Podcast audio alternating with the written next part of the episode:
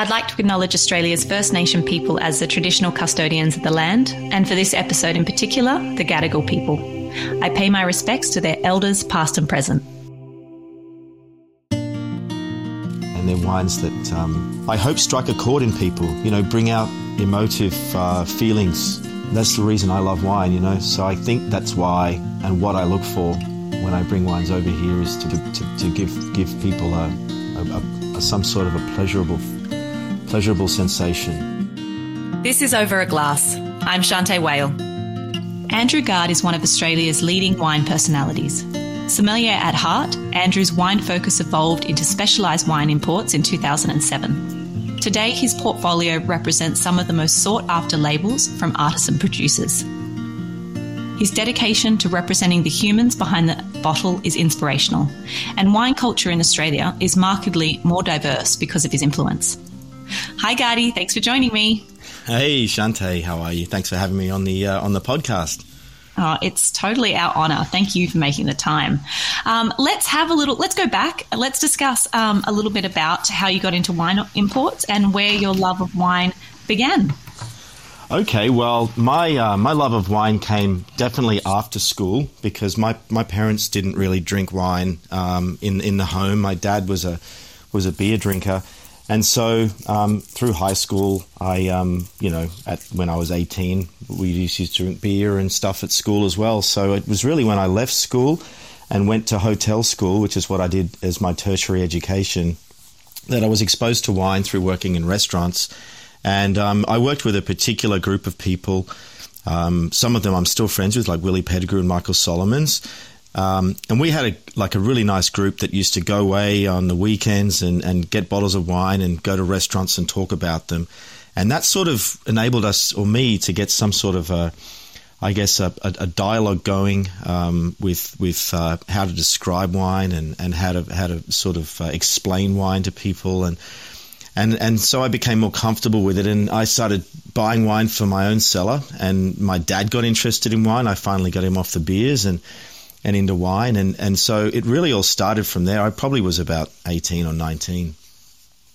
Wow, way ahead of the game. And it, often it works the other way around. Your parents have a cellar and you yeah. drink beer. And I love that there's the inverse of that. Um, you walked into a small wine store in Paris in 1998. And I think that moment was quite um, a big moment for you. Can you tell us about that day and uh, how it changed you? Yeah, well, um, I was working for uh, for a guy called Tony Bilson at that point, and um, I remember going over to his his apartment in Sydney before I went on that trip, and he said, um, "Listen, this guy is a really good friend of mine over there. He lets me stay in his apartment. Would you mind giving him a couple of great Australian bottles of wine from me?" and I said, "Sure." Excuse me. Um, would, you, would, you want me to give them to him? And he said, yeah, take them over to his apartment and, um, and you'll meet him. He's a great guy. He's a painter. So I went over there that morning. I had these bottles. I actually literally traveled around France with these two annoying bottles in my suitcase the whole time. I couldn't wait to get rid of them. And um, so I jumped on the on the metro and I went over to his his little apartment in the seventh arrondissement and I said g'day. I put the bottles on the table and um, and this dog jumped up and, and knocked all this coffee all over me and um, all over my shirt and pants and, and I had to go to, I had a, a restaurant reservation you know, after the meeting, I had to go back to the to the hotel and get changed again. And um, in any case, uh, I made it to the restaurant and then and, and had a great meal. And after the restaurant, um, I was I was on the way walking back past this uh, this little shop. And I looked to the left and I was like, that place looks just like it's out of Charles Dickens. You know, it looked amazing. It was uh, had all these old bottles of eau de vie and cognac in the window and these these beautiful old looking bottles of wine. And I thought, you know, Nate, you know, curiosity got me, and I walked in and I'd read this book called uh, um, The Wild Bunch by Patrick Matthews, and it, it the narrative was basically how family wineries uh, in France, uh, artisanal wineries who were very interested in terroir and non-interventionist winemaking. It was the narrative was about the path to, to the market in the UK that they had, and he wrote this beautiful book. And, and some of the wineries that were in um, in the book, featured in the book, were actually in that in that shop.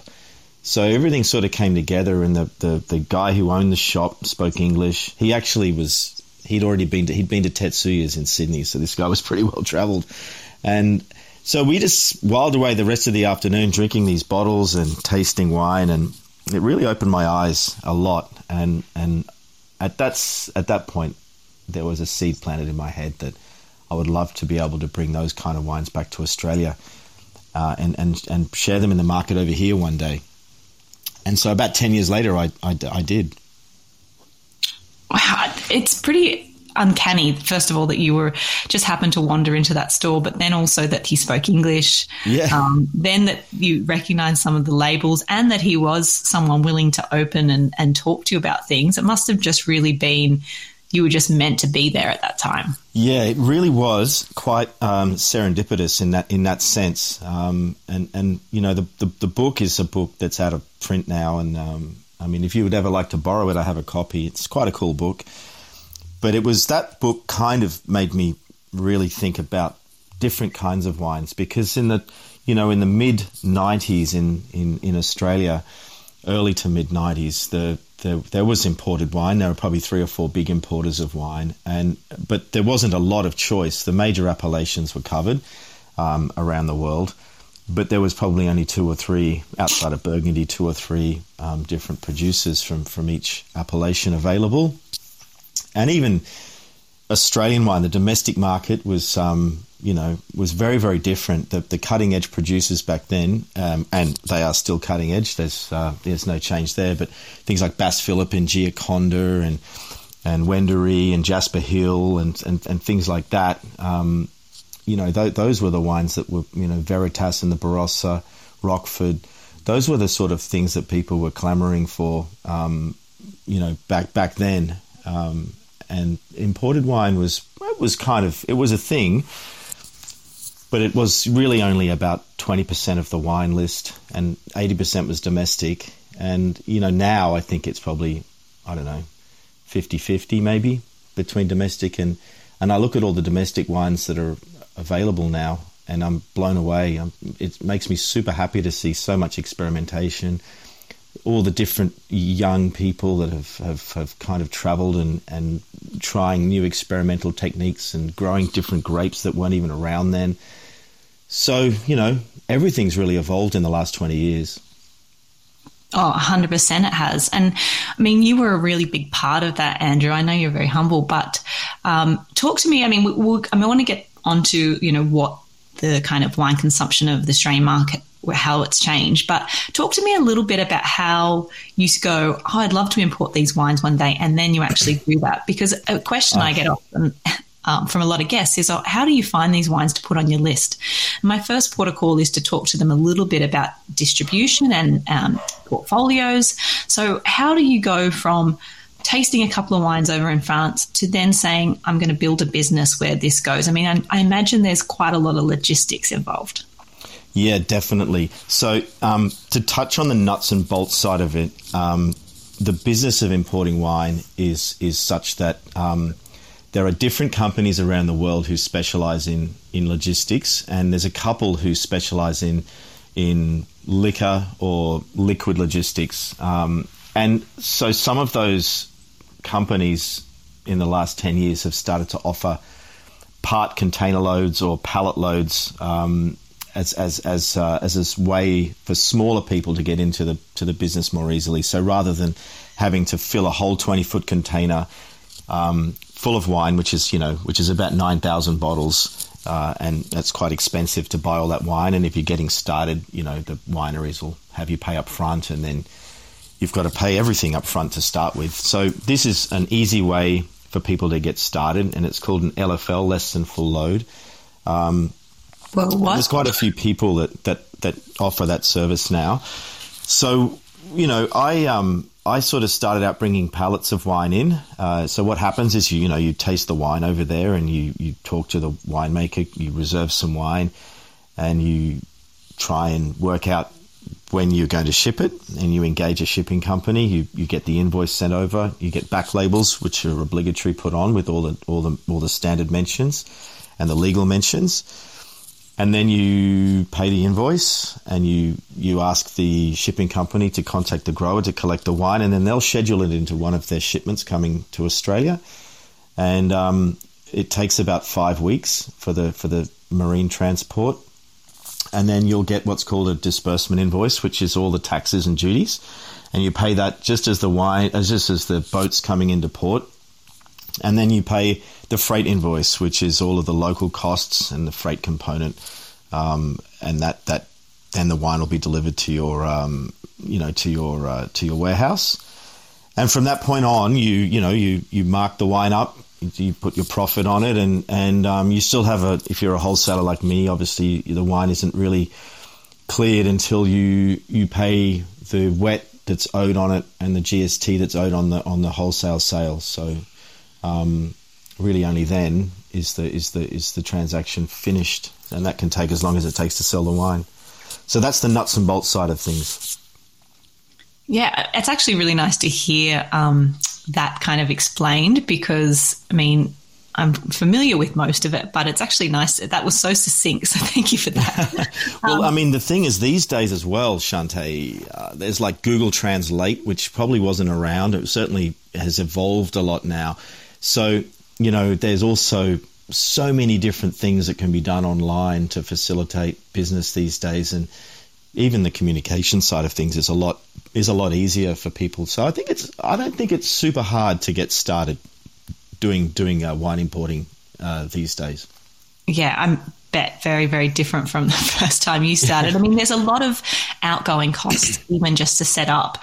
Do you remember the first wine that you ever purchased for import and um, the first wine you said yes i want that and i'll agree. I mean how, do you remember that first wine? Yeah i remember the trip because the trip was in 2007 and um, and our daughter zoe was tiny. I think she was three months old or something like that. And so it's what i remember is just driving around france with this little human in the back of the car you know. And um, yeah, we, we we actually did do a container for our first shipment because we, we had been saving for such a long time.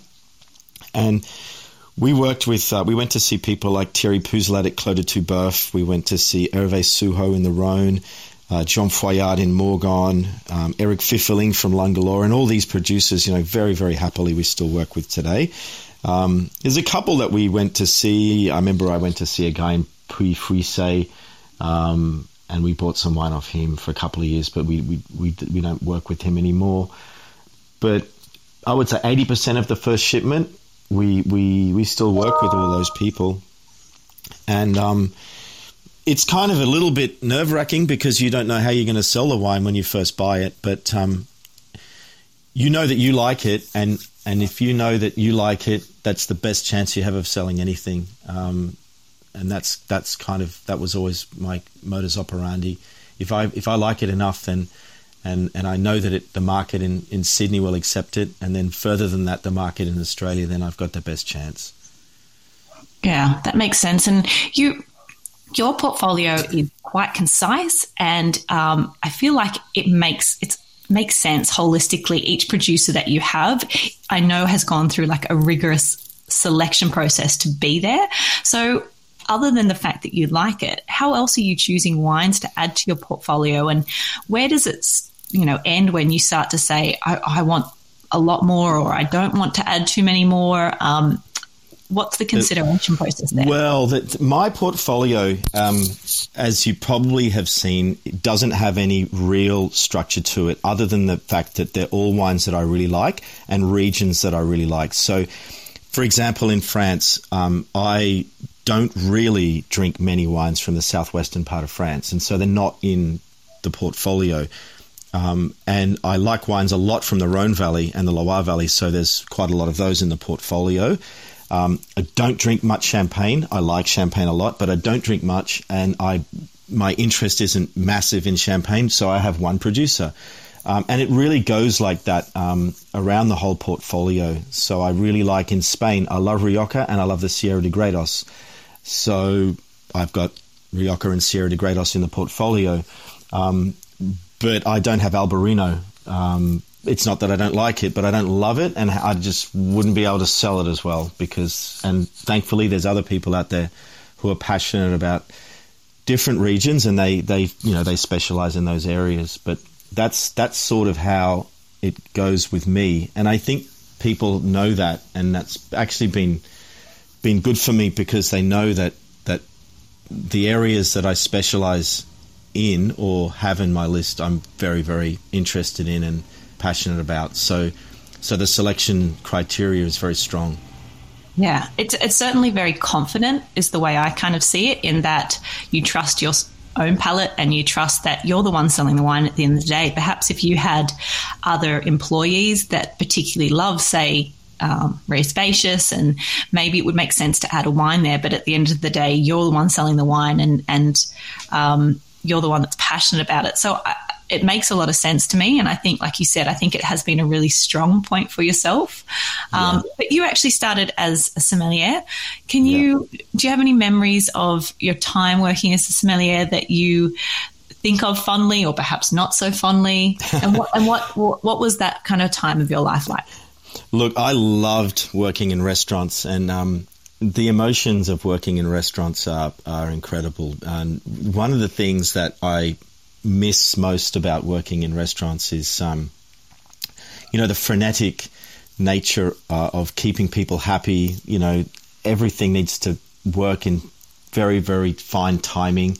Um, you need to navigate not only the moods of the staff around you, but you know the, the chefs and the, and and you know the the whole glamour of the dining room and and everyone's suited up and it's it's such a great experience. It's a real rush, and you know I always remember when you nail a service, if you if everything works well and everyone's happy, and you know the the owners do well, it's a really really satisfying feeling uh, at the end of the night. You know everyone's learnt a little bit about something, um, and and everyone's tired in that just in that good way of being tired, where you've you're sort of you're happy tired because you you know you've pushed yourself and, and and like I said, everyone's worked as a team that feeling's amazing, um, and obviously I miss that. Um, and also, I think that um, restaurants are good because you your work that day you can see the success and failure of it immediately.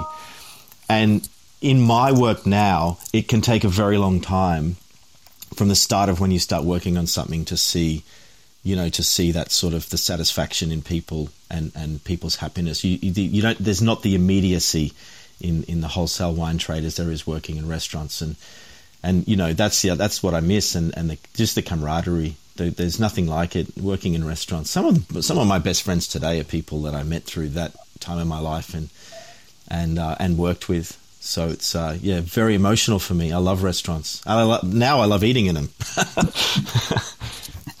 the high ground eating in restaurants. you. I'm very glad to hear that. Um, we were talking a little bit earlier about kind of the culture of Australian wine consumption and how yeah. it's changed over time. What are the, the mark points that you think have changed Australian wine culture and the drinking culture over time? Has there been um, particular influences that you think have really changed the market and, and what we want to drink?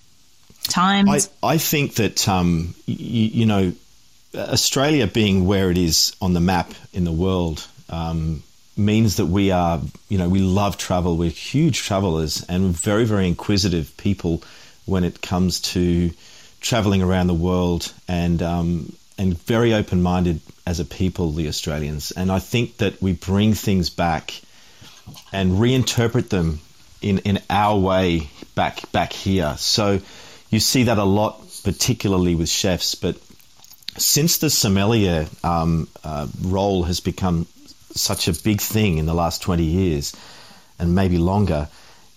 I think the travel aspect and also um, the aspect of, of the, the, rigorous training in Australia, whether it's through the show system, now through the WSET, now through the Master Sommelier organisation, um, and also work of guys like myself, guys like David Burkett, and, and, and many other colleagues in the industry that I respect. Um, the confluence of all of those things has has um, and I left one out. All the winemakers, the the younger winemakers that have been producing all these different wines. If you add all of that that together, that's created the landscape um, that exists today and the multitude of, of choice um, that that we all have happily now, um, which makes up our beautiful landscape and to be honest with you, I travel a bit, well, when I can, and I think the the food and wine scene in Australia is really second to none. It's uh, it's a really great place to go out. Yeah, we kind of do just have everything within arm's reach, don't we? Mm. And we're kind of a little bit spoiled for choice almost in in in what we want to eat and drink. I imagine your cellar looks pretty nifty. when you uh, are when you're choosing not to drink your wines at home, do you have a, a particular place you love to do a little BYO or? I like. Um, I, I can't mention any names about anything. I'll, I'll, be honest with you because I'm I'm nearly 48 years old. My brain isn't what it used to be, and uh, literally, I'll I'll forget. I'll forget all my friends, everyone I was supposed to remember, shout out to, and I'll I'll forget, and and so I'll get in trouble. But yeah, I um I I love going to to restaurants to BYO, and you know, usually in especially in Sydney, those restaurants are kind of um, you know they're smaller family-run places. Quite often, you know, they're, they're ethnic restaurants. Um, and they're a lot of fun. You can be loud and noisy. Sometimes you've got to take your own glasses in there, um, you know that sort of thing. And and they're places that you can let your hair down and have a lot of fun. But um, you know, I also like going to restaurants and buying wine off the wine list. I like to see what the contemporary look and feel around me is. And um, it also um, gives me a chance to drink wines that I don't work with and see what other people are, are doing and, and see what sommeliers are choosing and liking. So it's important not just to have your focus only on what you do. So yeah, when I go out to restaurants, unless it's like a you know like it's a throwdown with your buddies or whatever, then um, I'll most I'll nearly always order off the wine list. Yeah, that's nice to hear. Um, yeah, I imagine that. I mean, after 15 years now of importing your own wine, are you able to be selective about who you wanted to sell your wine to? Is are you, or are you just happy to kind of offload it and you want it to get out there to everyone and everyone, or or do you want to be a little bit more selective about where your wines are shown? So we look, having been a restaurant uh, person and and and a sommelier, I have always gravitated towards selling our wines into restaurants, and obviously, you know, good restaurants because a lot of the wines that that I like and work with are terroir wines or terroir specific wines. You know, expensive wines because of the labor of love involved in making them, um, and so they, they they really do have a natural home in in fine restaurants. Um, over the years, some of the regions that we have, have sort of, I guess, almost pioneered, like like the Jura for one, have become super popular, and so we've wound up in some regions having to allocate the wines over the last few years, which is a little bit. Um, it's a bit frustrating on the side of the customer, and it's a little difficult for us too. But it really is the only way of fairly um, appropriating a handful of bottles um, into the market and that's that's on one hand. But then on the other hand, you know, we bring in quite a significant amount of things like Chablis and Cote de Rhone and Alsace Riesling and and wines that are, I guess you could say, everyday drinking wines, um, fine wines, but not not not wines that um, we have any uh, need to allocate. So we balance the, those two things uh, as part of our job, really. Yeah and it is about kind of wine for all occasions, I suppose. But um, talk to me a little bit about the the wonderful people that you represent. And I know international travel has been quite difficult lately, but how do you translate those experiences of perhaps being welcomed into someone's home and, and really finding out about the individuals behind the wine? And how do you go about trying to communicate that when you sell wine?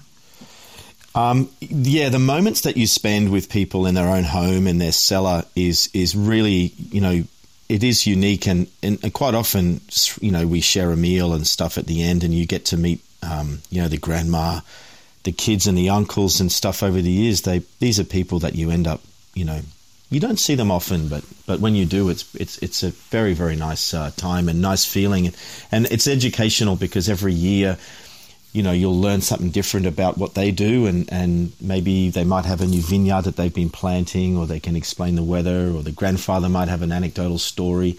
Um, and so it really does, really sort of, I guess, lay strong foundations um, in, in between us.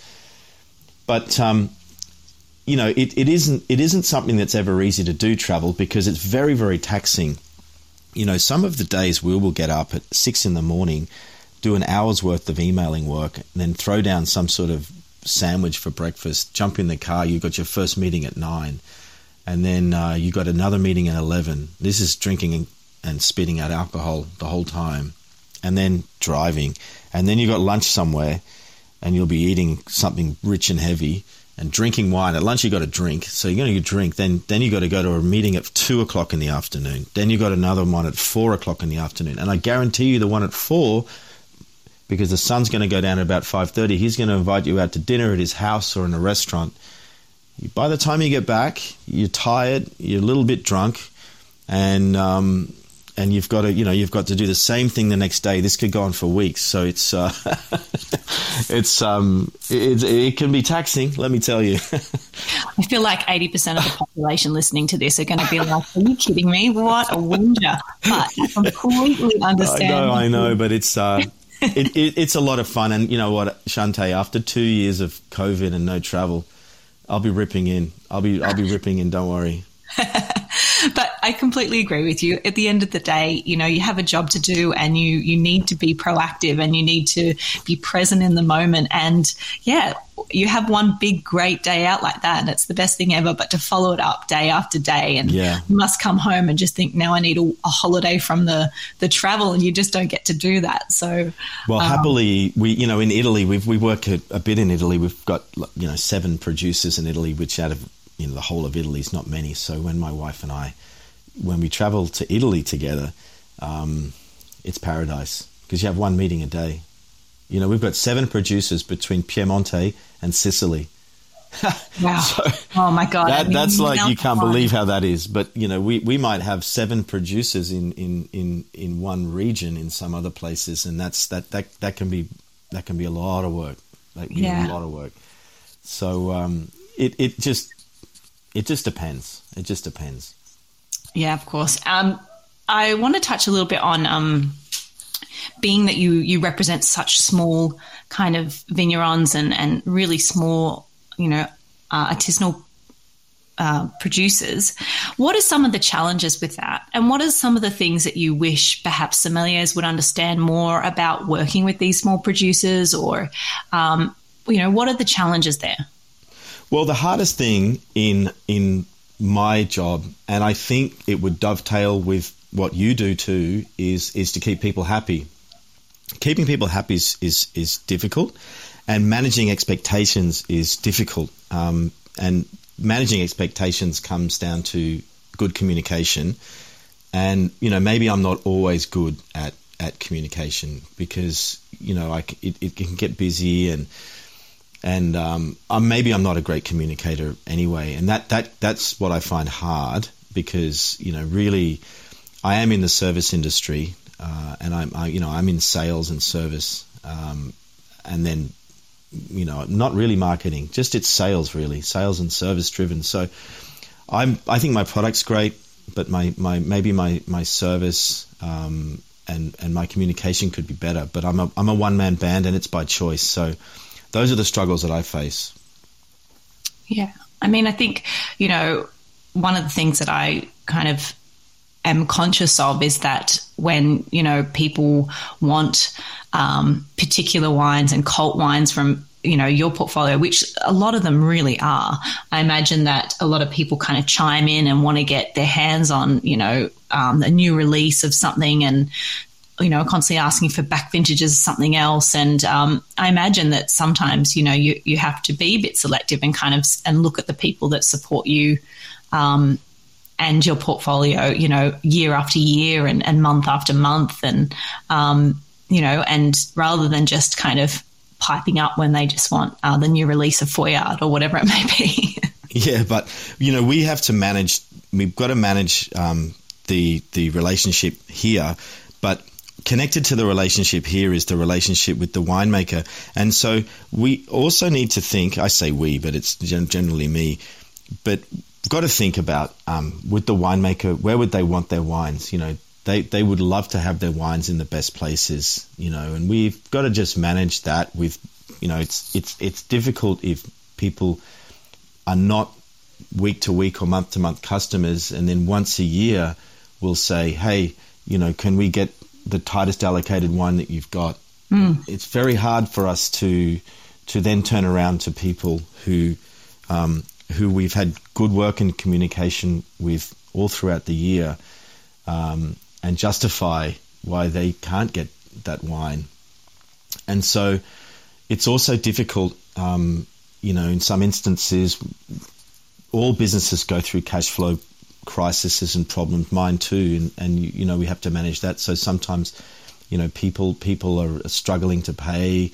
Um, sometimes you might have a great relationship with a client and they move on to another place and a new person that comes in has a better relationship with another supplier and so you know what I mean Shanteh things are mm. always in flux things things are always moving and so I would say um, to people who are frustrated about sometimes how we operate that that it isn't nothing's ever set in stone things are always um, things are always moving and um, we we are very f- flexible um, but, you know, with the caveat that it's hard to allocate the greatest ones we have to, to places where we have no consistency. Um, if that makes, if, you know, if that's clear. Yeah, I think that, yeah, absolutely that is. Um, talking about your Australian offerings, that's just yeah. always something I've wanted to ask you, I'm putting you mm. under the spotlight here, but you, I right. think, I think we've got four, four or five producers from Australia. Yeah. yeah. How? I mean, how does that come about, and how do you choose those couple of producers that you represent it's, in Australia? Uh, there is no rhyme or reason to my Australian portfolio. It's, it's, it's pure friendships and and so forth. So. Um, the closest one in in um, in geographic uh, location to me is, is Richie Harkham in the Hunter and Richie's become a great friend over the years, introduced by Tony Bilson, God bless his soul, when he was still around. He introduced us in around 2010. And Richie was making kosher, uh, natural styled wines from the Hunter Valley, you know, with with um, with all sorts of different kind of um, you know different grower relationships, and he had this very really interesting story in the wines. He had a winemaker helping him in the beginning, and I always wanted to work with the Hunter Valley. The Tyrrells family, I'm still friends with them. I used to be friends with Murray. Now I'm friends with Chris. I love the Tyrrells. I love all their wines. I love the Hunter. Um, and so it makes sense. I really wanted to have a Hunter Valley winery. I'm a Sydney boy, so, you know, I, Richie's wines were, were perfect there. Then John Nagorka in Henty.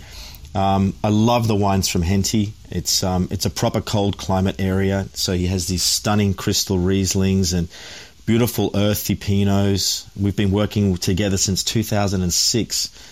Um, and so that's a very old relationship. Luke from Tatari in the Mornington.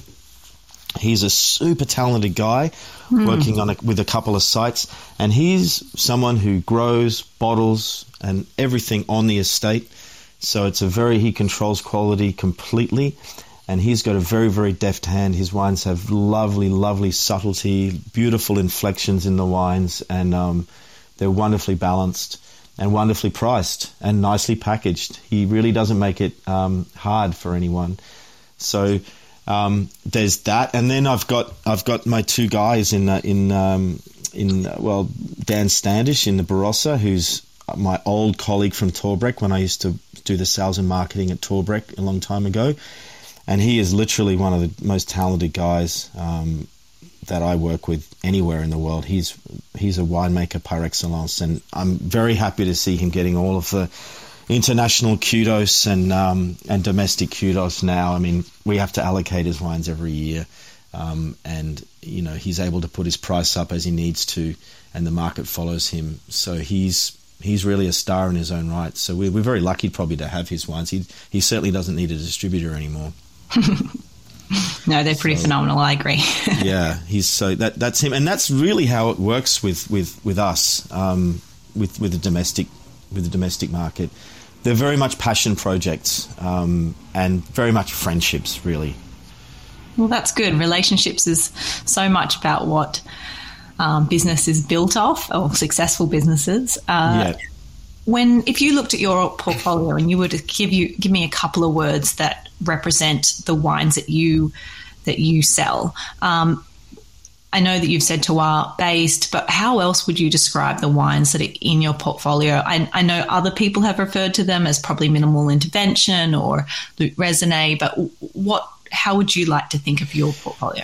I like to think of them as honest wines. Um, they're direct, very expressive wines because you know expression is a very important thing. You, you know, they're wines that are emotive, I think, um, and they're wines that have they, they they give a very pleasurable sensation. So they they're wines that that um, I drink at home. So I can honestly say that every single wine I import, we, we, we drink at home. We I don't know a lot of people that can honestly say that, um, but we drink all the bottles from the best to the most inexpensive. We'll have them at home. So I believe in them that much. Um, they're wines that uh, are made I won't, I won't say as simply as possible, but you know, without without with, with minimal intervention. But not all of them are, are um, made with uh, no sulfur, or very very few have no sulfur. In fact, maybe only one or two producers make wines with no sulfur. So there's always a, a small amount of sulfur, sometimes a tiny amount, sometimes a, a, a you know a judicious amount. It just depends on the winemaker in the region but um, they're always wines where there's some interesting terroir. There's uh, there's savoir faire. Quite often there's generational experience, and they're wines that um, I hope strike a chord in people. You know, bring out emotive uh, feelings, and um, that's the reason I love wine. You know, so I think that's why and what I look for when I bring wines over here is to, you know, to to to, to, give give people a, a, some sort of a pleasurable, pleasurable sensation. I, I think they do very much just that. So you've achieved that, that's for sure. What's next for you in uh, 2022 and beyond? Well, um, so looking straight ahead in March, um, I'm going to try and start traveling to to Brisbane again and to Melbourne and try to do some tastings.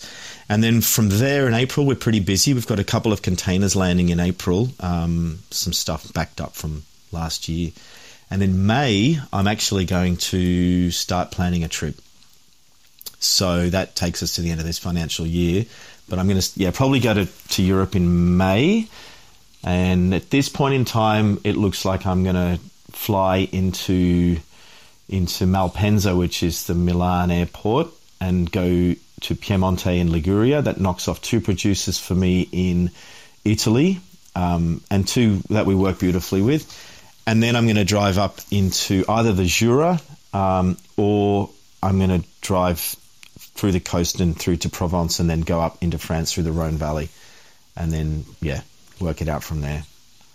Oh, well, that sounds exciting. I'm so glad that you're able to travel again. And I'm certainly looking forward to what you bring back and the stories that you have to tell. I'll um, keep you posted I, for sure.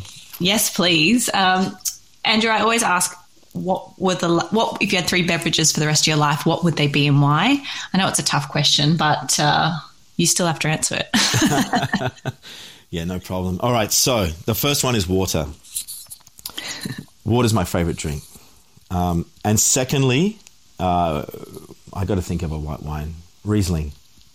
And thirdly, Chateauneuf du Pape. Mm. I'm on a Chateauneuf du Pape kick at the moment.